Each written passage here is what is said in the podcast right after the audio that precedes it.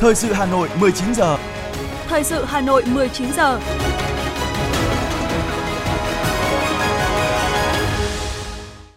Võ Nam Thu Minh xin kính chào quý vị và các bạn. Bây giờ là chương trình thời sự của Đài Phát thanh Truyền hình Hà Nội. Chương trình tối nay, thứ hai ngày 19 tháng 12 có những nội dung chính sau đây. Tổng Bí thư Nguyễn Phú Trọng, Bí thư Quân ủy Trung ương chủ trì hội nghị lần thứ 5 Quân ủy Trung ương. Thủ tướng Chính phủ Phạm Minh Chính dự hội nghị Công an toàn quốc lần thứ 78. Bí thư Thành ủy Đinh Tiến Dũng dâng hương kỷ niệm chiến thắng Hà Nội Điện Biên Phủ trên không. Khai mạc tuần phim nhân kỷ niệm ngày thành lập Quân đội Nhân dân. Phần tin thế giới có những sự kiện nổi bật. Sóng lớn đánh chìm tàu hộ vệ của Hải quân Thái Lan, 33 binh sĩ mất tích.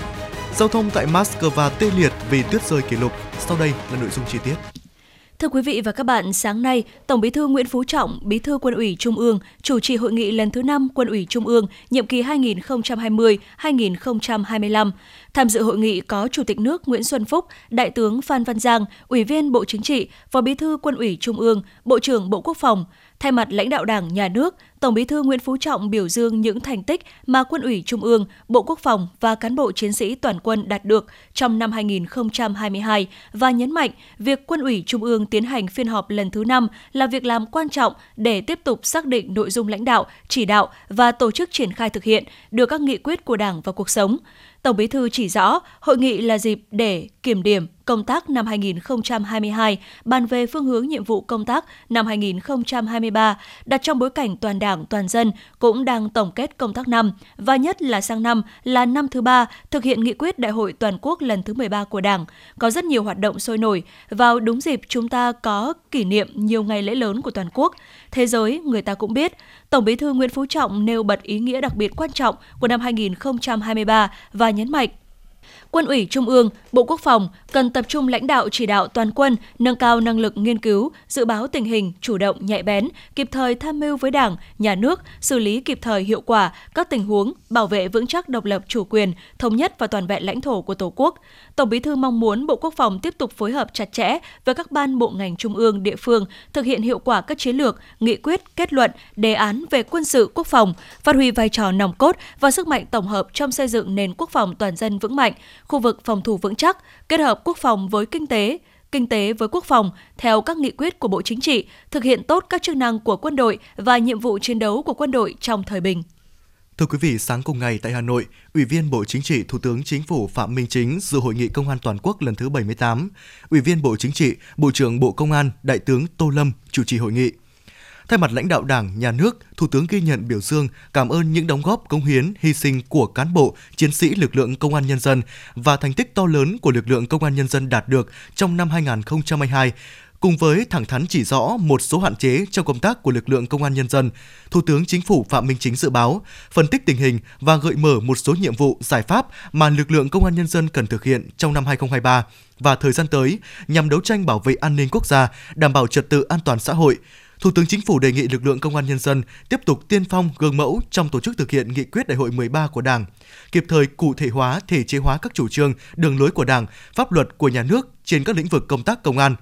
làm nòng cốt và phối hợp chặt chẽ với cấp ủy, chính quyền các cấp, phát huy sức mạnh tổng hợp của cả hệ thống chính trị, toàn dân để bảo vệ an ninh quốc gia, giữ gìn trật tự an toàn xã hội, thúc đẩy phát triển kinh tế xã hội, đẩy mạnh hội nhập quốc tế, tích cực chống giặc nội xâm, góp phần xây dựng nền văn hóa đậm đà bản sắc dân tộc.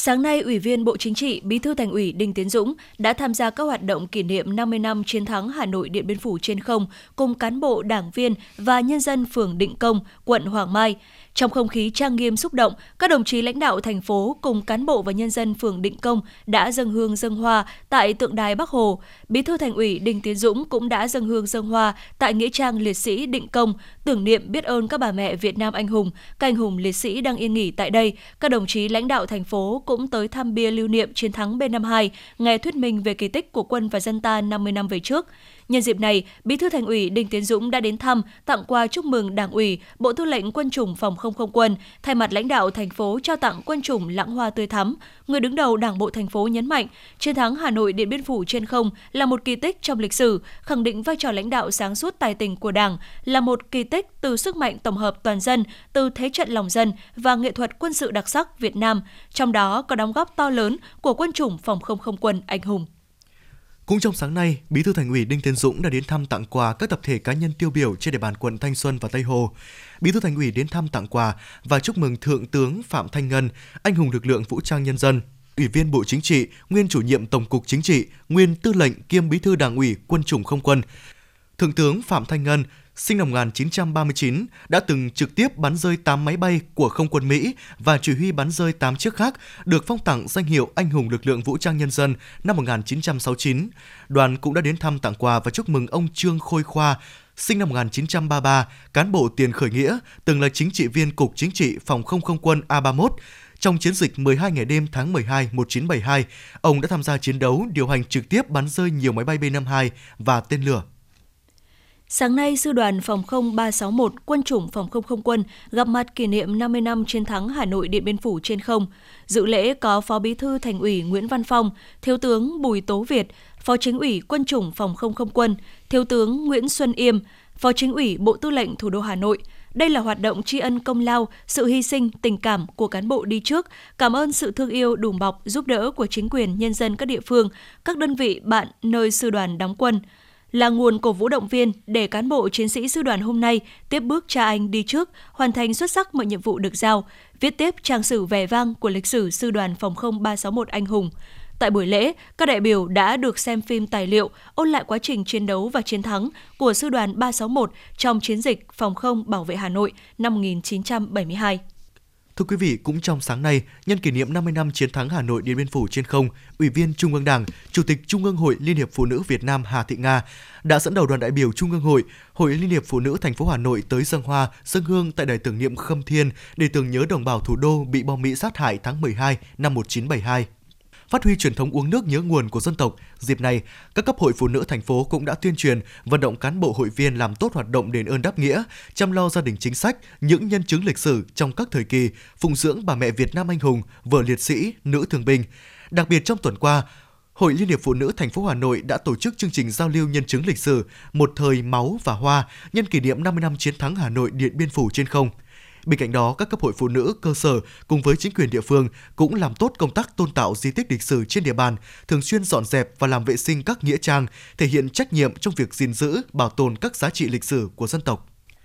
Thưa quý vị và các bạn, cách đây tròn 50 năm, tháng 12 năm 1972, cùng với cả nước, quân và dân thủ đô Hà Nội anh dũng làm nên chiến thắng Hà Nội Điện Biên Phủ trên không, đòn đánh quyết định buộc đế quốc Mỹ phải ký hiệp định Paris về chấm dứt chiến tranh, lập lại hòa bình ở Việt Nam – kỷ niệm 50 năm chiến thắng hào hùng của dân tộc, toàn thể Đảng bộ, chính quyền, quân và dân Hà Nội cùng ôn lại kỳ tích trong lịch sử Hà Nội Điện Biên Phủ trên không để tiếp tục đồng lòng phát huy truyền thống anh hùng, tích cực đóng góp xây dựng thủ đô ngày càng giàu đẹp, văn minh, hiện đại. Tháng 12 năm 1972, sau 12 ngày đêm chiến đấu anh dũng, kiên cường, mưu trí, sáng tạo, quân và dân ta đã đánh bại hoàn toàn cuộc tập kích chiến lược đường không quy mô lớn chưa từng có với lực lượng lớn nhất của đế quốc Mỹ kể từ sau chiến tranh thế giới lần thứ hai, làm nên chiến thắng Hà Nội Điện Biên Phủ trên không – Chiến thắng đã góp phần bảo vệ vững chắc miền Bắc xã hội chủ nghĩa, giữ vững thành quả cách mạng, buộc đế quốc Mỹ phải ký Hiệp định Paris ngày 27 tháng 1 năm 1973, chấm dứt chiến tranh ở Việt Nam,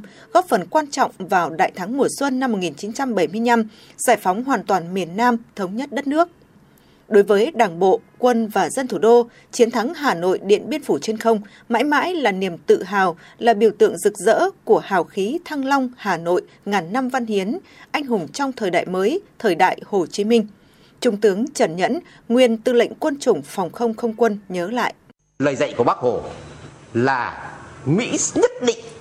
trong chiến tranh trong chiến tranh mà chúng ta giành đắc lợi trước đó nhất định sẽ Mỹ sẽ dùng B52 đánh Hà Nội mà Mỹ có chịu thua chỉ thua sau khi thua trên bầu trời Hà Nội. Với tinh thần không có gì quý hơn độc lập tự do, nêu cao ý chí quyết tâm đánh thắng giặc Mỹ xâm lược, đã đánh là nhất định thắng và nhiệm vụ mà Đảng Bắc Hồ giao cho. Từ năm 1962 đến giữa năm 1972, Quân ủy Trung ương, Bộ Quốc phòng, Quân chủng Phòng không không quân chủ động nghiên cứu địch, sớm chuẩn bị lực lượng, tìm cách đánh sáng tạo, phù hợp, xây dựng thế trận phòng không nhân dân rộng khắp trên cả nước, vừa chiến đấu vừa chi viện đắc lực cho chiến trường miền Nam, sẵn sàng đánh thắng không quân Mỹ khi chúng tấn công trên quy mô lớn, quyết tâm bảo vệ vững chắc vùng trời miền Bắc xã hội chủ nghĩa. Tầm nhìn chiến lược, những dự báo tài tình của Đảng và Chủ tịch Hồ Chí Minh đã giúp quân và dân miền Bắc, đặc biệt là Hà Nội, trung tâm đầu não của cuộc kháng chiến, chủ động chuẩn bị mọi kế sách chống giặc, quyết tâm bắn rơi B-52 trên bầu trời Hà Nội. Đêm 18 tháng 12 năm 1972, khi chiến dịch tập kích đường không của Mỹ với hàng trăm máy bay ném bom chiến lược B-52 được mệnh danh là siêu pháo đài bay của không lực Hoa Kỳ, cùng hàng nghìn máy bay chiến thuật bảo vệ và nhiều tàu sân bay, tàu chiến tối tân, hiện đại, phối hợp tác chiến được Mỹ sử dụng bắt đầu đánh phá vào Hà Nội. Quân và dân thủ đô đã hoàn toàn chủ động đối phó, không bị bất ngờ. Ngay từ trận đầu ra quân, đêm 18 tháng 12 năm 1972, bộ đội ta đã bắn rơi tại chỗ siêu pháo đài bay B-52, mở màn cho những thắng lợi vang dội trong những trận đánh sau đó. Đại tá Hoàng Bảo, nguyên cán bộ Cục Tác chiến Bộ Tổng Tham mưu cho biết. Nên chúng tôi đã nghĩ đến cái cách là dùng kính ngắm quang học của cao xạ lắp lên trên đài điều khiển tên lửa ngắm trực tiếp vào từng máy bay một. Địch nó đánh ta toàn những cái thời kỳ mà thời tiết tốt cho nên là có một chiếc, nó chiếu laser, nó bay lượn vòng thế này này, nó chiếu tia laser xuống, để nó phóng tên lửa thì nó phóng quả nào trúng quả đấy. Cho nên nó đánh rất ít, nhưng hiệu quả rất cao. Thế chúng tôi rút ra kinh nghiệm là nếu như nó đánh thường địch và đánh được chúng ta phải thời tiết tốt. Mà thời tiết tốt thì PA 00 của chúng ta, tức là cái kính ngắm quang học của chúng ta, là hoàn toàn có thể điều khiển chính xác trong vòng ấy là 40 cây số trở về, có thể nhìn rõ mục tiêu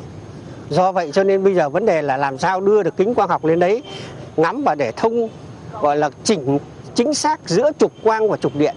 Thì anh mới điều khiển được. Cái thứ hai nữa là phải giải quyết được thông tin từ ở trên cái xe đấy xuống xe điều khiển để cho chắc thủ bám sát chính xác của mục tiêu. Thì chính vì thế cho nên ấy là chúng ta đã khắc phục được. Do vậy cho nên chỉ không, trong vòng không đầy 3 tháng sau thì tiểu đoàn 57 tức là tiểu đoàn của anh Việt lúc đó là anh Việt, tiểu đoàn trưởng 57 là đã thực hiện được cái phương pháp này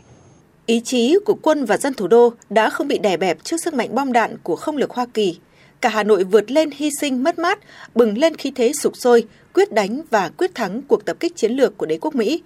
Trong 12 ngày đêm, Hà Nội sát cánh cùng các địa phương bắn rơi 81 máy bay Mỹ. Đây là tổn thất lớn về máy bay, phi công Mỹ trong chiến dịch. Bị thất bại nặng nề, đế quốc Mỹ phải tuyên bố chấm dứt cuộc tập kích đường không chiến lược bằng siêu pháo đài bay B-52 vào Hà Nội, Hải Phòng, ngừng ném bom từ vĩ tuyến 20 trở ra và ký kết Hiệp định Paris chấm dứt chiến tranh ở Việt Nam, tạo điều kiện cho cách mạng Việt Nam tập trung toàn lực giải phóng miền Nam, thống nhất đất nước. 50 năm đã trôi qua, chiến thắng Hà Nội Điện Biên Phủ trên không của quân dân thủ đô Hà Nội và một số tỉnh thành phố miền Bắc vẫn còn nguyên giá trị lịch sử, để lại những bài học sâu sắc về phát huy sức mạnh của toàn Đảng, toàn dân, toàn quân trong sự nghiệp xây dựng và bảo vệ Tổ quốc của chúng ta hôm nay và mai sau.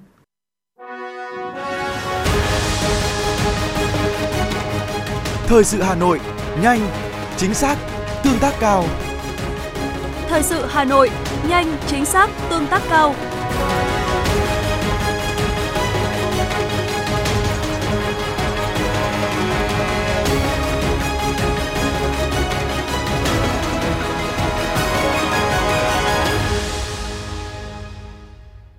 Thưa quý vị và các bạn, những ngày này di tích nhà lưu niệm Bắc Hồ phường Vạn Phúc, quận Hà Đông dường như nhộn nhịp hơn. Bởi đến đây, du khách được tham quan làng lụa nổi tiếng, đồng thời được tìm hiểu về cuộc đời hoạt động cách mạng của bác trong những ngày về làm việc tại đây năm 1946. Làng dệt Vạn Phúc nổi tiếng xưa kia, nay đã trở thành phường Vạn Phúc, không chỉ nổi danh với nghề dệt. Nơi đây còn được biết đến bởi vùng quê giàu truyền thống cách mạng. Trong thời kỳ đấu tranh giành chính quyền, đây là một trong số những cơ sở cách mạng của xứ ủy Bắc Kỳ. Nhiều cán bộ lãnh đạo của Đảng, trong đó có Chủ tịch Hồ Chí Minh, đã từng ở và làm việc tại đây. Từ ngày 3 đến ngày 19 tháng 12 năm 1946, chính tại đây, người đã cho ra đời lời kêu gọi toàn quốc kháng chiến. Đặc biệt, ngày 18 và 19 tháng 12 năm 1946, Chủ tịch Hồ Chí Minh đã chủ trì hội nghị Ban Thường vụ Trung ương Đảng, mở rộng quyết định phát động cuộc kháng chiến trường kỳ trên cả nước, vạch ra đường lối cơ bản của cuộc kháng chiến và thông qua lời kêu gọi toàn quốc kháng chiến. Bà Cao Thị Hồng, hướng dẫn viên nhà lưu niệm Bắc Hồ, phường Vạn Phúc, chia sẻ. Đứng trước tình hình đó, Bác và Trung ương Đảng đã nhận định cái thời gian tạm hòa hoãn không thể kéo dài được nữa, mà cần phải tích cực chuẩn bị cho cuộc kháng chiến và để động viên cái tinh thần quyết tâm chiến đấu đến cùng của toàn dân tộc. Tại đây ờ, trong căn phòng này, bác đã viết lời kêu gọi toàn quốc kháng chiến và lời kêu gọi toàn quốc kháng chiến của người đã được hội nghị thường vụ trung ương đảng mở rộng thông qua vào chiều ngày 19 tháng 12 năm 1946. Nhà cụ Nguyễn Văn Dương, ngôi nhà bác ở và làm việc trong thời gian ở Vạn Phúc, nay trở thành nhà lưu niệm Bắc Hồ. Nơi đây đã được người dân Vạn Phúc gìn giữ và phát huy là địa chỉ đỏ giáo dục truyền thống cách mạng cho thế hệ trẻ và trở thành điểm du lịch hấp dẫn du khách đến tham quan. Anh Phạm Mạnh Thắng, một du khách từ miền Nam đến đây, cho biết. Được về thăm à, làng lụa Vạn Phúc, tôi có dịp tìm hiểu thêm về uh, truyền thống cách mạng của quê hương, nơi đã từng được Bác Hồ về làm việc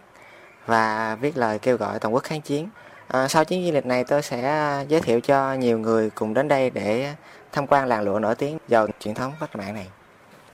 Ngôi nhà bác ở và làm việc trong thời gian ở Vạn Phúc nay trở thành nhà lưu niệm Bắc Hồ. Ngôi nhà ba gian, hai tầng, xây dựng từ năm 1941 đến năm 1942, được giữ gìn nguyên trạng làm khu vực chính. Bên phải và bên trái ngôi nhà chính là hai dãy nhà ngang, mỗi dãy ba gian, trước đây đặt khung cửi, đồ dùng của gia đình, nay được sửa chữa và nâng cấp trần và nền. Dãy bên phải là phòng khách thường xuyên đón tiếp nhân dân, khách trong nước và nước ngoài tới thăm. Dãy bên trái là phòng trưng bày truyền thống cách mạng của Đảng bộ và nhân dân Vạn Phúc.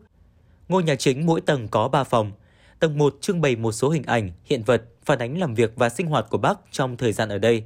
Hai bức tranh sơn mài lớn thể hiện hai sự kiện quan trọng. Bác chủ trì hội nghị Ban Thường vụ Trung ương mở rộng bàn về toàn quốc kháng chiến. Bác viết lời kêu gọi toàn quốc kháng chiến, trên căn gác, một chiếc tủ thờ có bức chân dung Hồ Chủ tịch, lồng khung kính trang trọng. Mọi hiện vật được giữ gìn, bài trí như nó vốn có. Một chiếc giường gỗ trải chiếu cói, có một cái gối mây. Bên cạnh giường là bộ bàn ghế đặt một chiếc đèn bão, gợi cho du khách liên tưởng tới lòng giản dị của Bác trong những ngày người đã từng sống và làm việc tại đây. Nhà lưu niệm Bắc Hồ chính là tấm lòng của người làng diệt lụa Vạn Phúc dành cho Bác, Mỗi khi du khách đến đây đều được người dân Vạn Phúc giới thiệu về những sản phẩm của làng lụa nổi tiếng và không quên giới thiệu về truyền thống cách mạng của quê hương. Bà Đỗ Thị Bích, một chủ cửa hàng lụa Vạn Phúc, chia sẻ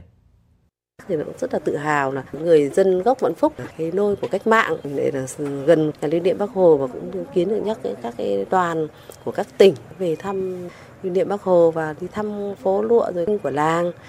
khi mà khách đã đến đây thì tôi cũng tuyên truyền về làng Vạn Phúc là cái ờ, làng cách mạng cũng ờ, giải thích về cái nghề để cho ờ, cái khách để được dùng cái mét lụa của làng Vạn Phúc. 76 năm đã trôi qua, trải qua những biến động lịch sử, căn phòng nơi bác viết lời kêu gọi toàn quốc kháng chiến vẫn còn được giữ gìn và bảo vệ. Những kỷ vật thiêng liêng ấy gợi nhớ những ngày đầu bác lãnh đạo toàn quốc kháng chiến chống thực dân Pháp để 9 năm làm nên chiến thắng Điện Biên Phủ chấn động địa cầu. Chính nơi đây là một trong những điểm đến của du khách khi đến thăm làng Luộm và Phúc để nhớ về vị lãnh tụ kính yêu của dân tộc.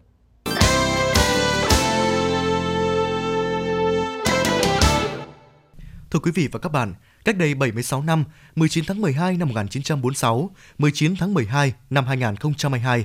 Pháo Đài Láng là nơi phát hỏa bắn những loạt đạn đầu tiên vào quân Pháp đóng ở thành phố Hà Nội, mở đầu cho cả nước kháng chiến chống thực dân Pháp xâm lược. Trải qua 76 năm, nơi đây vẫn được nhân dân phường Láng Thượng, quận Đống Đa gìn giữ những dấu ấn lịch sử.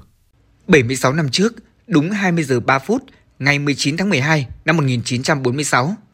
theo mệnh lệnh của Bộ Tổng Chỉ huy, tiếng pháo cao xạ 75 ly đã phát nổ tại pháo Đài Láng, bắn những loạt đạn đầu tiên dội lửa vào trong thành nội cùng với tiếng nổ mìn phá máy phát điện của công nhân nhà máy điện Hà Nội, mở đầu cho cuộc kháng chiến toàn quốc. Các trận địa pháo ở Xuân Canh, Xuân Tảo cũng bắn đồng loạt khiến cho địch hoàn toàn bất ngờ. Đến sáng ngày 21 tháng 12, một máy bay trinh sát của Pháp lượn quanh tìm pháo đài láng. Được lệnh bắn, chiều hôm ấy, khi máy bay quay trở lại, bằng cách ngắm trực tiếp, chiến sĩ pháo đài đã lập chiến công vang dội bằng việc bắn rơi một chiếc máy bay địch trên bầu trời Hà Nội. Sau 60 ngày đêm chiến đấu kìm chân địch trong lòng Hà Nội, quân đội ta đã hoàn thành nhiệm vụ và được lệnh rút khỏi thành phố, bảo toàn lực lượng đánh lâu dài. Pháo đài láng bắn hết đạn rồi tháo rỡ chuyển đi. Những bộ phận nặng được quân đội phá hủy tại chỗ. Ghi nhận những chiến công dũng cảm và kiên cường của quân và dân nơi đây, Pháo Đài Láng trở thành khu di tích lịch sử cách mạng và được xếp hạng di tích lịch sử quốc gia năm 1993. Con phố dẫn vào pháo đài cũng được mang tên phố Pháo Đài Láng.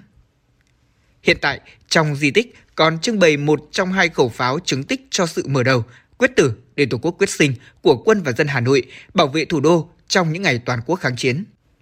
cùng với nhà trưng bày nhiều hiện vật quý như kỷ vật, tranh ảnh, tư liệu lịch sử, tiêu biểu như quả bom ba càng, 5 viên đạn pháo cao xạ 75mm, mã tấu là những vũ khí của tự vệ và bộ đội pháo đài sử dụng trong những ngày toàn quốc kháng chiến bảo vệ thủ đô.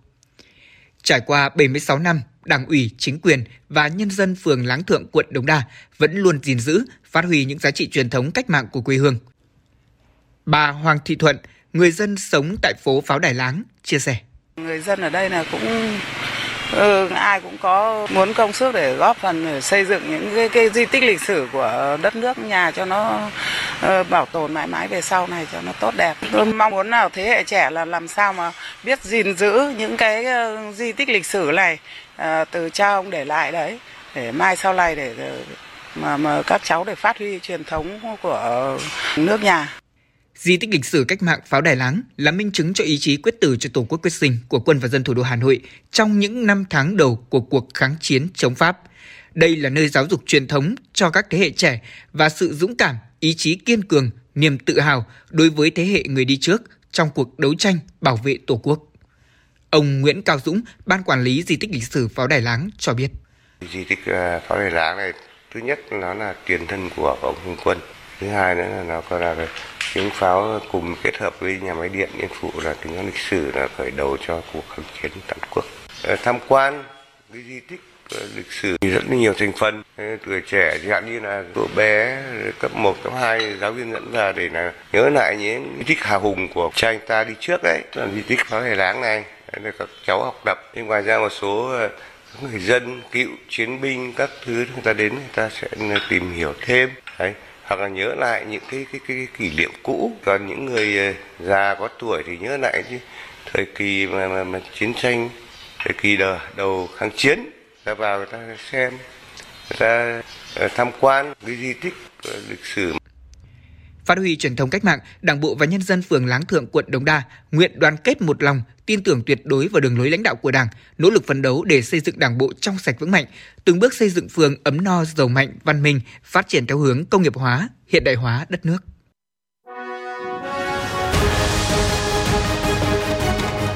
Thời sự Hà Nội, nhanh, chính xác, tương tác cao. Thời sự Hà Nội, nhanh, chính xác, tương tác cao.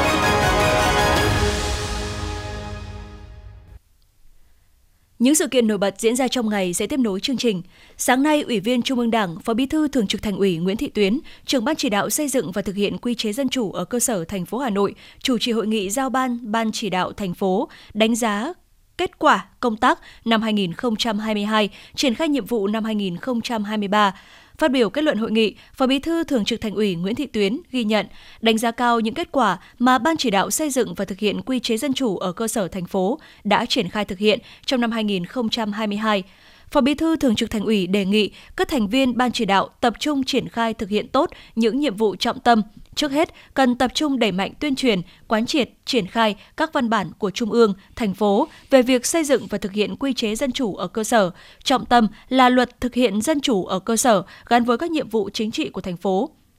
Phó Bí thư Thường trực Thành ủy cũng đề nghị các thành viên ban chỉ đạo triển khai thực hiện luật thực hiện dân chủ ở cơ sở gắn với thực hiện phòng chống tham nhũng, phát huy quyền làm chủ của nhân dân trên địa bàn thành phố trong việc triển khai thực hiện nghị quyết số 15 của Bộ Chính trị. Sáng nay, Phó Bí thư Thành ủy, Chủ tịch Hội đồng nhân dân thành phố Nguyễn Ngọc Tuấn cùng tổ đại biểu Hội đồng nhân dân thành phố đơn vị bầu cử số 2 đã tiếp xúc cử tri tại quận Hoàn Kiếm sau kỳ họp thứ 10 Hội đồng nhân dân thành phố. Phát biểu tiếp thu các kiến nghị của cử tri, Chủ tịch Hội đồng nhân dân thành phố Nguyễn Ngọc Tuấn ghi nhận các ý kiến tâm huyết, sâu sắc, sắc đáng, đầy trách nhiệm, thể hiện sự quan tâm sát sao của cử tri đối với các hoạt động của Hội đồng nhân dân thành phố. Đồng chí Nguyễn Ngọc Tuấn giao tổ đại biểu Hội đồng nhân dân thành phố tổng hợp chuyển các ý kiến kiến nghị tới Ủy ban nhân dân thành phố và các cơ quan của thành phố tiếp thu, trả lời, giải quyết. Liên quan đến chính sách thực hiện chăm lo Tết Nguyên đán cho người dân, Chủ tịch Hội đồng nhân dân thành phố cho biết, để đón Tết Nguyên đán Quý Mão 2023, thành phố sẽ tổ chức bắn pháo hoa ở 30 điểm và quận Hoàn Kiếm có 2 điểm bắn tầm cao. Hà Nội sẽ thực hiện theo hình thức xã hội hóa để việc đón năm mới thêm khí thế, tạo sinh lực mới cho năm mới. Đồng thời, thành phố cũng có kế hoạch thực hiện công tác an sinh xã hội, đảm bảo nhà nào cũng có Tết, người nào cũng có Tết. Cũng tại hội nghị, Chủ tịch Ủy ban nhân dân quận Hoàn Kiếm đã trả lời ý kiến của cử tri về vấn đề trông giữ xe ô tô lấn chiếm vỉa hè của người đi bộ, gây nứt vỡ đá lát vỉa hè. Trên địa bàn quận có 32 điểm đang sử dụng vỉa hè để làm điểm trông giữ ô tô, giấy phép cấp tạm 6 tháng một lần. Chiều nay, đại biểu Hội đồng Nhân dân thành phố ứng cử tại đơn vị bầu cử số 18 đã tiếp xúc cử tri huyện Thường Tín, báo cáo kết quả kỳ họp thứ 10 Hội đồng Nhân dân thành phố khóa 16, nhiệm kỳ 2021-2026, nhất trí với kết quả kỳ họp Hội đồng Nhân dân thành phố với việc xem xét thông qua 53 nội dung, gồm 23 báo cáo và 30 nghị quyết quan trọng. Cử tri huyện Thường Tín kiến nghị các ban ngành của thành phố đẩy nhanh tiến độ giải phóng mặt bằng đường vành đai 4 đối với nhà ở của hơn 100 hộ dân xã Vân Tảo, công khai lộ trình và quy hoạch cụ thể 5 khu tái định cư phục vụ dự án mở rộng quốc lộ 1A dài 1,6 km đi qua địa bàn huyện Thường Tín. Cử tri xã Duyên Thái kiến nghị sớm triển khai dự án kè làm sạch sông Tô Lịch và đầu tư cơ sở hạ tầng làng nghề Hạ Thái, đồng thời với việc đẩy nhanh dự án cấp nước sạch, đảm bảo sức khỏe cho người dân trên địa bàn huyện. Tổ đại biểu Hội đồng Nhân dân thành phố đã tiếp thu ý kiến cử tri để tổng hợp chuyển tới các cơ quan chức năng của thành phố, xem xét giải quyết theo đúng quy định. Thưa quý vị, hôm nay, nhân lễ Giáng sinh năm 2022, Ủy ban Mặt trận Tổ quốc Việt Nam thành phố Hà Nội gặp mặt chức sắc chức việc đồng bào công giáo tiên lành trên địa bàn thủ đô. Trong không khí ấm áp thân tình, các đại biểu đã phát biểu khẳng định trong những năm qua, đồng bào công giáo tin lành trên địa bàn thủ đô luôn đồng hành cùng Ủy ban Mặt trận Tổ quốc Việt Nam thành phố để chăm lo cho người nghèo, người có hoàn cảnh khó khăn, tích cực hưởng ứng các phong trào cuộc vận động do Mặt trận Tổ quốc Việt Nam và thành phố Hà Nội phát động. Các đại biểu cũng khẳng định sẽ tiếp tục đồng hành góp sức xây dựng thủ đô ngày càng giàu đẹp. Nhân dịp lễ Giáng sinh và chuẩn bị bước sang năm mới 2023, Chủ tịch Ủy ban Mặt trận Tổ quốc Việt Nam thành phố Nguyễn Lan Hương chúc toàn thể các vị chức sắc, chức việc và đồng bào công giáo tin lành trên địa bàn thủ đô mùa Giáng sinh an lành, ấm áp, năm mới hạnh phúc, sức khỏe và thành công. Khối đại đoàn kết toàn dân tộc mãi mãi phát huy và trường tồn.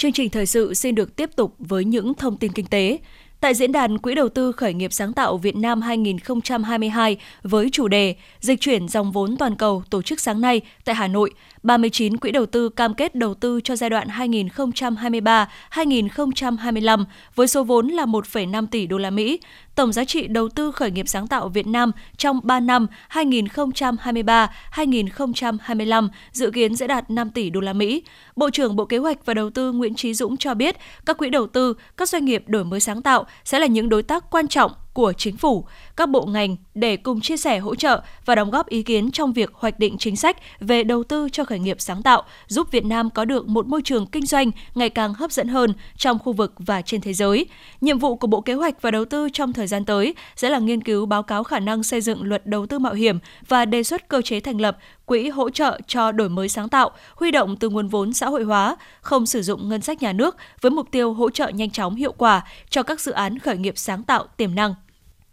Thưa quý vị, hiện lượng hàng Việt ngày càng chiếm ưu thế và là sự ưu tiên của người tiêu dùng trong giỏ mua sắm. Nhiều chuyên gia nhận định sức mua sẽ khả quan và có xu hướng tăng mạnh so với hai năm trước. Hiện các hệ thống phân phối lớn cũng như siêu thị bán lẻ trong nước đều coi trọng các nhà cung ứng nội địa. Điều này thể hiện qua sự xuất hiện của lượng hàng Việt chiếm từ 80 đến 90% trên kệ hàng, đặc biệt là sự góp mặt của hầu hết các nhãn hàng trong giỏ quà Tết. Theo đánh giá của nhiều người tiêu dùng, hàng Việt đang ngày càng được lựa chọn nhiều bởi giá thành hợp lý, phù hợp với túi tiền của các tầng lớp trong xã hội. Cùng với đó, chất lượng, mẫu mã ngày càng được nâng lên, phong phú về chủng loại. Các mặt hàng đều được nhiều người lựa chọn, nhất là nông sản, thời trang, hàng tiêu dùng. Đại diện Bộ Công Thương cho biết, hàng Việt ngày càng chiếm được niềm tin của khách hàng do cơ bản có nguồn gốc, nhãn hiệu rõ ràng và chất lượng không kém hàng ngoại. Bộ Giao thông Vận tải vừa ban hành kế hoạch tăng cường công tác chống buôn lậu qua cảng hàng không quốc tế từ tháng 12 năm nay tới cuối năm 2025. Cục Hàng không, Cảng vụ Hàng không được yêu cầu tăng cường kiểm tra giám sát tại các vị trí nhạy cảm để kịp thời phát hiện hành vi buôn lậu. Các cảng hàng không, sân bay ra soát chặt quy trình kiểm tra, soi chiếu an ninh hàng không, kiểm soát chặt người và phương tiện ra vào và hoạt động tại các khu vực hạn chế của sân bay. Các hãng hàng không Việt Nam chấp hành nghiêm quy định về chống buôn lậu, gian lận thương mại trong hoạt động hàng không. Các doanh nghiệp cung cấp dịch vụ mặt đất được yêu cầu quán triệt tới nhân sự liên quan làm việc trong khu vực hạn chế của sân bay, tiếp xúc trực tiếp máy bay, không tham gia, không tiếp tay cho hoạt động buôn lậu, gian lận thương mại và hàng giả.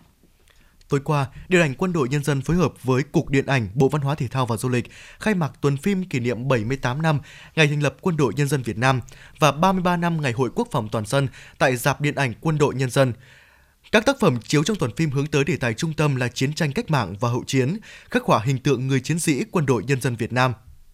Phát biểu tại lễ khai mạc, Thượng tá Nguyễn Thu Dung, Giám đốc Điện ảnh Quân đội Nhân dân nhấn mạnh, bảy bộ phim được công chiếu trong tuần phim là những tác phẩm điện ảnh được đầu tư công phu, giàu ngôn ngữ điện ảnh. Dù cùng chung một đề tài thể hiện về hình tượng bộ đội cụ Hồ, nhưng mỗi bộ phim là một câu chuyện sinh động hấp dẫn, đã tái hiện không khí chiến đấu oanh liệt, sự hy sinh quên mình, những cảm xúc đẹp về hình ảnh bộ đội cụ Hồ và cuộc kháng chiến trường kỳ gian khổ của dân tộc để giành độc lập, hòa bình, thống nhất cho đất nước. Thông qua tuần phim, Điện ảnh Quân đội Nhân dân mong muốn thể hiện sự tri ân tôn vinh lịch sử vẻ vang, truyền thống chung với Đảng, hiếu với dân, vì nhân dân quên mình của Quân đội Nhân dân Việt Nam, đồng thời tuyên truyền giáo dục về truyền thống yêu nước, phát huy chủ nghĩa anh hùng cách mạng, khơi dậy lòng tự hào dân tộc. Sau hơn 2 năm gián đoạn do ảnh hưởng của đại dịch COVID-19, từ tháng 4 năm 2022, giải báo chí Ngô Tất Tố lần thứ 28 tiếp tục được Hội Nhà báo thành phố Hà Nội triển khai. Tuy còn gặp nhiều khó khăn, nhưng cuộc thi đã nhận được sự hưởng ứng tham gia của đông đảo hội viên, phóng viên, chín liên tri hội, tri hội Hội Nhà báo Hà Nội. Kết quả ban tổ chức đã nhận được 137 tác phẩm với 4 loại hình: báo in, báo điện tử, phát thanh, truyền hình. Tác phẩm dự giải Ngô Tất Tố năm nay đều tập trung phản ánh sinh động công tác tuyên truyền những vấn đề lớn của Đảng, nhà nước, các vấn đề thời sự, chính trị, kinh tế, văn hóa xã hội của thủ đô và đất nước. Qua vòng sơ khảo, Hội đồng chấm giải đã xét chọn, trình Hội đồng trung khảo 61 tác phẩm. Kết quả thông qua hình thức bình xét công khai nội dung, chủ đề, hình thức, thể hiện và biểu quyết, Hội đồng trung khảo đã thống nhất chọn 43 tác phẩm xuất sắc để trao giải năm 2022. Trong đó có một giải đặc biệt, 3 giải nhất, 5 giải nhì, 9 giải ba và 25 giải khuyến khích. Lễ công bố và trao giải sẽ diễn ra vào dịp khai mạc Hội báo Xuân Quý Mão năm 2023 tại Cung văn hóa Lao động hữu nghị Việt Xô ngày 12 và ngày 13 tháng 1 năm 2023. Thưa quý vị, các chợ hoa xuân phải có biển tên, trang trí cờ ánh sáng, bố trí nơi làm việc và số điện thoại của đơn vị quản lý chợ hoa để liên hệ giao dịch kịp thời giải quyết các sự cố, dành diện tích phù hợp để làm nơi trông giữ phương tiện cho khách đến tham quan, mua sắm, có bố trí khu vực vệ sinh công cộng. Đó là những yêu cầu trong kế hoạch của Ủy ban nhân dân thành phố Hà Nội về việc tổ chức chợ hoa xuân phục vụ Tết Nguyên đán Quý Mão 2023 trên địa bàn thành phố. Theo đó, từ ngày 1 tháng 1 năm 2023 đến 20 giờ ngày 21 tháng 1 năm 2023, thành phố Hà Nội sẽ tổ chức 91 điểm chợ hoa xuân phục vụ Tết Nguyên đán Quý Mão 2023 trên địa bàn thành phố. Các chợ hoa xuân trưng bày các loại cây, hoa, quả cảnh, một số sản phẩm thủ công mỹ nghệ của các làng nghề truyền thống và sản phẩm phục vụ Tết Nguyên đán. Qua đó phục vụ nhu cầu mua sắm, tham quan, giải trí của nhân dân thủ đô và khách du lịch trong dịp Tết Nguyên đán Quý Mão 2023 trên địa bàn thành phố. Thưa quý vị và các bạn, Hội thảo Văn hóa 2022 với chủ đề Thể chế chính sách và nguồn lực cho phát triển văn hóa vừa diễn ra tại Trung tâm Văn hóa Kinh Bắc, tỉnh Bắc Ninh đã thu hút nhiều bài tham luận đóng góp nhiều giải pháp nhằm tháo gỡ điểm nghẽn, tạo đà để văn hóa phát triển. Hội thảo do Ủy ban Văn hóa Giáo dục của Quốc hội, Học viện Chính trị Quốc gia Hồ Chí Minh, Bộ Văn hóa Thể thao và Du lịch tỉnh Bắc Ninh phối hợp tổ chức, phản ánh của phóng viên Như Hoa. Sau một ngày làm việc khẩn trương, tập trung, trách nhiệm cao, Hội thảo văn hóa năm 2022 đã thành công tốt đẹp. Theo thống kê của ban tổ chức, đã có 800 đại biểu tham gia trực tiếp, trong đó có 5 đồng chí Ủy viên Bộ Chính trị, Ban Bí thư, 27 đồng chí Ủy viên Ban chấp hành Trung ương Đảng và các bộ trưởng, trưởng ngành, bí thư tỉnh ủy, 110 chuyên gia, nhà khoa học, các tổ chức quốc tế. Hội thảo tập trung đánh giá tình hình thực hiện các chủ trương nghị quyết của Đảng, chính sách và pháp luật của nhà nước về phát triển văn hóa, việc huy động bố trí nguồn lực cho bảo tồn, phát triển văn hóa và các vấn đề đặt ra từ thực tiễn. Đồng thời, đề xuất kiến nghị hoàn thiện thể chế và chính sách cùng những giải pháp đẩy mạnh việc huy động, nâng cao hiệu quả sử dụng các nguồn lực cho bảo tồn, phát triển văn hóa, đáp ứng yêu cầu xây dựng nền văn hóa Việt Nam tiên tiến, đậm đà bản sắc dân tộc, phát huy giá trị văn hóa và con người Việt Nam theo mục tiêu của nghị quyết đại hội lần thứ 13 của Đảng và tinh thần chỉ đạo của Tổng Bí thư Nguyễn Phú Trọng tại Hội nghị văn hóa toàn quốc năm 2021. Phát biểu bế mạc đại hội thảo, Chủ tịch Quốc hội Vương Đình Huệ nhấn mạnh, từ năm 1946, Chủ tịch Hồ Chí Minh đã khẳng định văn hóa soi đường cho quốc dân đi. Trong suốt chiều dài lịch sử, Đảng, Nhà nước ta đều hết sức coi trọng, nhấn mạnh đến vai trò vị trí của văn hóa. Chủ tịch Quốc hội khẳng định nhiều chính sách văn hóa đã được ban hành, tác động tích cực, góp phần thúc đẩy sự phát triển của các lĩnh vực văn hóa, trong đó tập trung vào các vấn đề lớn như phát triển con người Việt Nam một cách toàn diện, xây dựng môi trường văn hóa, các lĩnh vực văn hóa, đời sống văn hóa, về thiết chế văn hóa, bảo tồn phát huy các giá trị di sản văn hóa dân tộc, kể cả lĩnh vực tín ngưỡng và tôn giáo. Tuy nhiên, hệ thống pháp luật chậm đổi mới, chưa theo kịp yêu cầu phát triển, một số lĩnh vực thiếu vắng văn bản quy phạm pháp luật điều chỉnh. Những vấn đề mới nảy sinh trên thực tế chậm cập nhật. Việc sắp xếp các đơn vị hành chính công về lĩnh vực văn hóa còn chậm, chính sách văn hóa còn nhiều bất cập, hiệu quả còn thấp, chính sách bảo tồn phát huy giá trị văn hóa chưa bao quát được toàn bộ vốn di sản văn hóa dân tộc. Chính sách cho phát triển công nghiệp văn hóa chậm được ban hành, thị trường sản phẩm dịch vụ văn hóa còn phát triển manh mún, cơ chế tài chính chưa khuyến khích sự sáng tạo, nguồn lực, nhân lực, tài lực thu hút phát triển văn hóa còn nhiều bất cập, đội ngũ trí thức thực hiện lĩnh vực văn hóa còn yếu, các chính sách ưu đãi khuyến khích các thành phần xã hội tham gia đầu tư phát triển văn hóa, thuế phí về tín dụng còn hạn chế, chưa thực sự tạo được động lực cho các chủ thể tham gia. Với những điểm nghẽn được chỉ ra cụ thể như vậy, Chủ tịch Quốc hội Vương Đình Huệ nhấn mạnh điểm cốt lõi để thực hiện việc nâng cao hơn nữa thể chế, chính sách và nguồn lực cho phát triển văn hóa. Thể chế và chính sách về văn hóa và liên quan văn hóa thì phải kiến tạo cho cái việc chấn vững và phát triển văn hóa. Đấy, tư duy của chúng ta là phải đạt được. Nếu như thể chế phát triển chung của chúng ta rồi thể chế kinh tế thị trường định hướng xã chủ nghĩa là phải kiến tạo phát triển và thúc đẩy cái hội nhập quốc tế thì thể chế chính sách về văn hóa phải kiến tạo cho cái mục tiêu chấn hưng và phát triển văn hóa. Nhấn mạnh việc hoàn thiện thể chế, đặc biệt là chú trọng xác định rõ vai trò của các chủ thể trong lãnh đạo, quản lý phát triển văn hóa và trong hoạt động văn hóa. Giám đốc Học viện Chính trị Quốc gia Hồ Chí Minh, Chủ tịch Hội đồng Lý luận Trung ương Nguyễn Xuân Thắng đề nghị tháo gỡ những điểm nghẽn đang cản trở lĩnh vực văn hóa phát triển. Trong hoàn thiện thể chế, đặc biệt chú trọng xác định rõ vai trò của các chủ thể trong lãnh đạo quản lý phát triển văn hóa và trong hoạt động văn hóa. Nhà nước xây dựng và hoàn thiện khung khổ pháp lý tạo môi trường phát triển, sử dụng các công cụ chính sách để điều tiết sự phát triển của các lĩnh vực văn hóa, bảo đảm quyền sáng tạo và thụ hưởng văn hóa trong mọi tầng lớp nhân dân. Cũng tại hội thảo, các đại biểu đã đưa ra 7 kiến nghị, trong đó có việc sớm xây dựng chương trình mục tiêu quốc gia về phát triển văn hóa, tập trung vào 9 nhóm chính sách thể chế, tiếp tục giả soát nội dung về văn hóa các chương trình mục tiêu quốc gia, ngay cả trong chương trình xây dựng nông thôn mới, triển khai có hiệu quả chiến lược, chương trình, đề án về xây dựng văn hóa công, có kế hoạch và chương trình cụ thể để đầu tư các công trình văn hóa mang tính biểu tượng quốc gia và thời đại Hồ Chí Minh. Phát triển các sản phẩm văn hóa có giá trị cao về nghệ thuật, tư tưởng, phấn đấu có các tác phẩm văn học, nghệ thuật xứng tầm,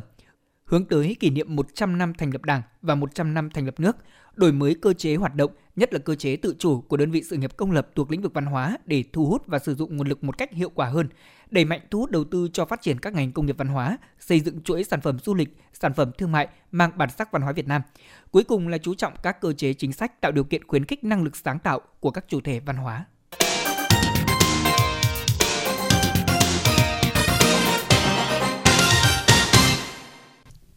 Quý vị và các bạn đang nghe chương trình thời sự của Đài Phát thanh và Truyền hình Hà Nội. Phần tin thế giới sẽ tiếp nối chương trình. Hôm nay, Phó Chủ tịch Ủy ban châu Âu EC kiêm đại diện cấp cao của Liên minh châu Âu EU về chính sách an ninh và đối ngoại, Joseph Borrell đến Jordani để tham dự hội nghị hợp tác và đối tác Baghdad lần thứ hai diễn ra vào ngày 20 tháng 12. Hội nghị được tổ chức để tái khẳng định sự ủng hộ của lãnh đạo các nước trong khu vực và các tổ chức quốc tế đối với chủ quyền, an ninh, ổn định cũng như tiến trình chính trị kinh tế phát triển và các nỗ lực tái thiết của Iraq nhằm đáp ứng nguyện vọng của người dân nước này. Ngoài ra, hội nghị cũng sẽ xem xét các biện pháp hỗ trợ Iraq và các nỗ lực của Baghdad nhằm tăng cường an ninh và chủ quyền, đảm bảo sự ổn định và đạt được sự phát triển cũng như sự thịnh vượng. Khoảng hơn 1.200 binh sĩ đã được chính phủ Anh điều động phục vụ các nhiệm vụ khẩn cấp trong bối cảnh nước này đang phải đối diện với cuộc đình công lớn chưa từng có. Theo kế hoạch, các binh sĩ Anh dự kiến sẽ đảm nhiệm nhiệm vụ lái xe cứu thương và quản lý các chốt biên phòng khi các nhân viên thuộc lĩnh vực này dự kiến sẽ tham gia đình công trong vài ngày tới. Sau 30 giờ đàm phán kéo dài từ ngày 16 đến ngày 18 tháng 12, Liên minh châu Âu đã đạt được thỏa thuận cải tổ thị trường carbon của khối. Lượng khí thải sẽ được cắt giảm và chi phí CO2 mới đối với nhiên liệu sử dụng trong giao thông đường bộ và các tòa nhà sẽ được áp dụng từ năm 2027. Tàu hộ vệ lớp Ratanakoshin HTMS Jukhothai đã bị chìm trong thời tiết mưa bão ở vịnh Thái Lan vào đêm qua. Sáng nay, Truyền thông sở tại đưa tin Hải quân Thái Lan đã triển khai 3 tàu chiến cùng hai máy bay trực thăng để tìm kiếm 31 thành viên thủy thủ đoàn vẫn đang mất tích.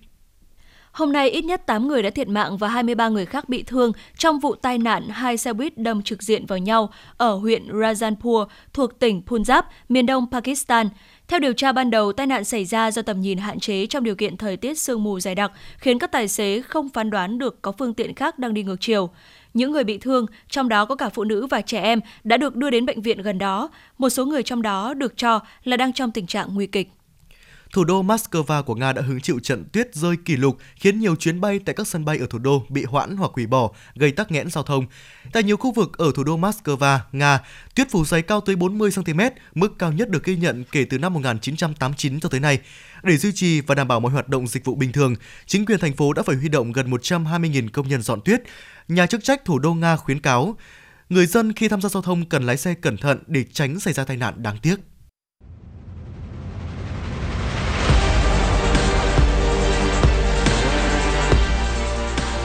Bản tin thể thao. Bản tin thể thao.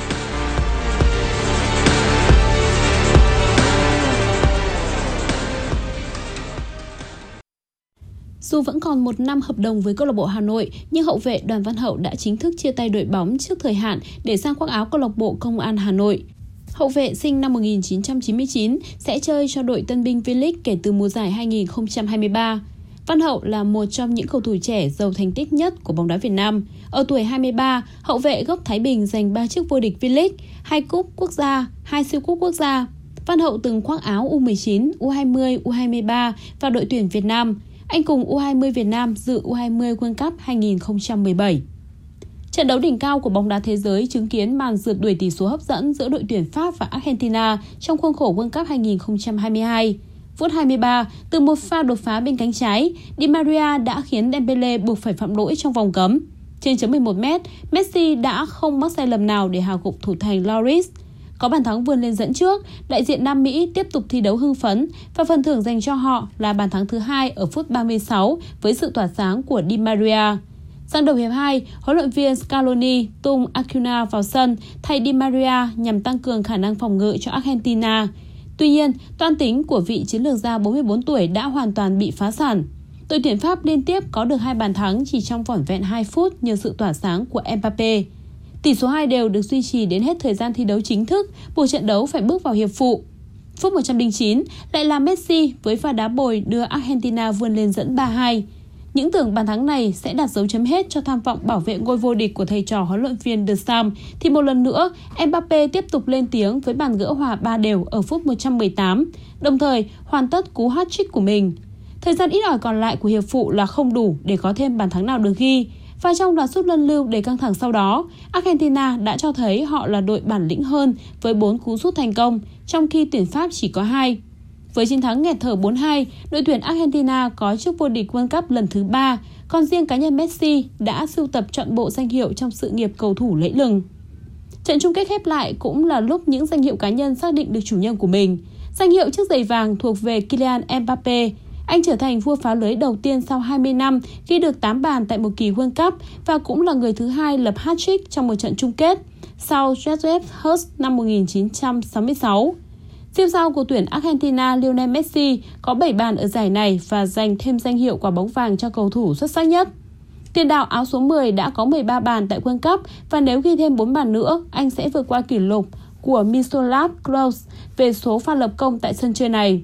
Ngoài ra, đội tuyển Argentina còn có thêm hai danh hiệu khác là găng tay vàng dành cho thủ môn xuất sắc nhất là Emiliano Martinez và cầu thủ trẻ xuất sắc nhất thuộc về Angel Fernandez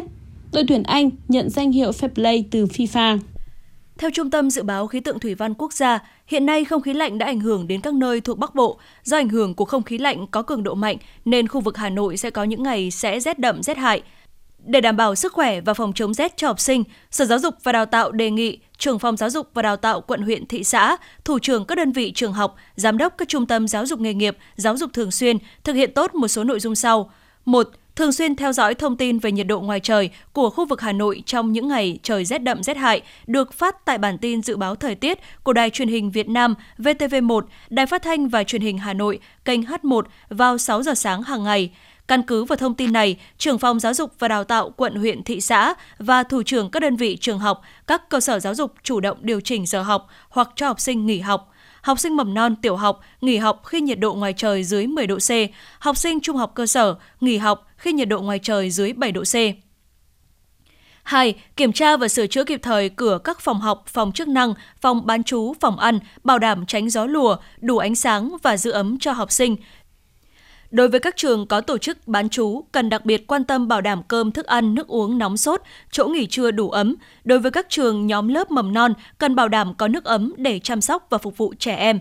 3. Không tổ chức các hoạt động tập trung học sinh ngoài trời trong những ngày rét đậm rét hại. Các trường học, cơ sở giáo dục phối hợp cha mẹ học sinh nhắc nhở các em mặc đủ ấm. Nhà trường không bắt buộc học sinh phải mặc đồng phục trong những ngày trời rét. 4. Trong những ngày rét đậm rét hại, căn cứ điều kiện thời tiết của từng địa phương, các trường có thể điều chỉnh thời gian học sao cho học sinh không phải đến trường quá sớm. Trường hợp học sinh đến muộn vì lý do thời tiết cần linh hoạt giải quyết để học sinh được vào học. Sở Giáo dục và Đào tạo đề nghị các phòng giáo dục và đào tạo quận huyện thị xã, trung tâm giáo dục nghề nghiệp, giáo dục thường xuyên và các đơn vị trường học, cơ sở giáo dục nghiêm túc triển khai thực hiện những nội dung trên. Trung tâm Dự báo Khí tượng Thủy văn Quốc gia vừa đưa ra thông tin dự báo thời tiết ngày 20 tháng 12 năm 2022 tại Hà Nội, ít mây, ngày nắng, đêm không mưa, gió đông bắc cấp 2, cấp 3, trời rét, nhiệt độ thấp nhất từ 9 đến 11 độ, nhiệt độ cao nhất từ 19 đến 21 độ. Quý vị và các bạn vừa nghe chương trình thời sự của Đài Phát thanh và Truyền hình Hà Nội, chỉ đạo nội dung Nguyễn Kim Khiêm, chỉ đạo sản xuất Nguyễn Tiến Dũng, tổ chức sản xuất Xuân Luyến, chương trình do biên tập viên Thủy Chi, phát thanh viên Võ Nam Thu Minh cùng kỹ thuật viên Quốc Hoàn phối hợp thực hiện. Xin chào và hẹn gặp lại.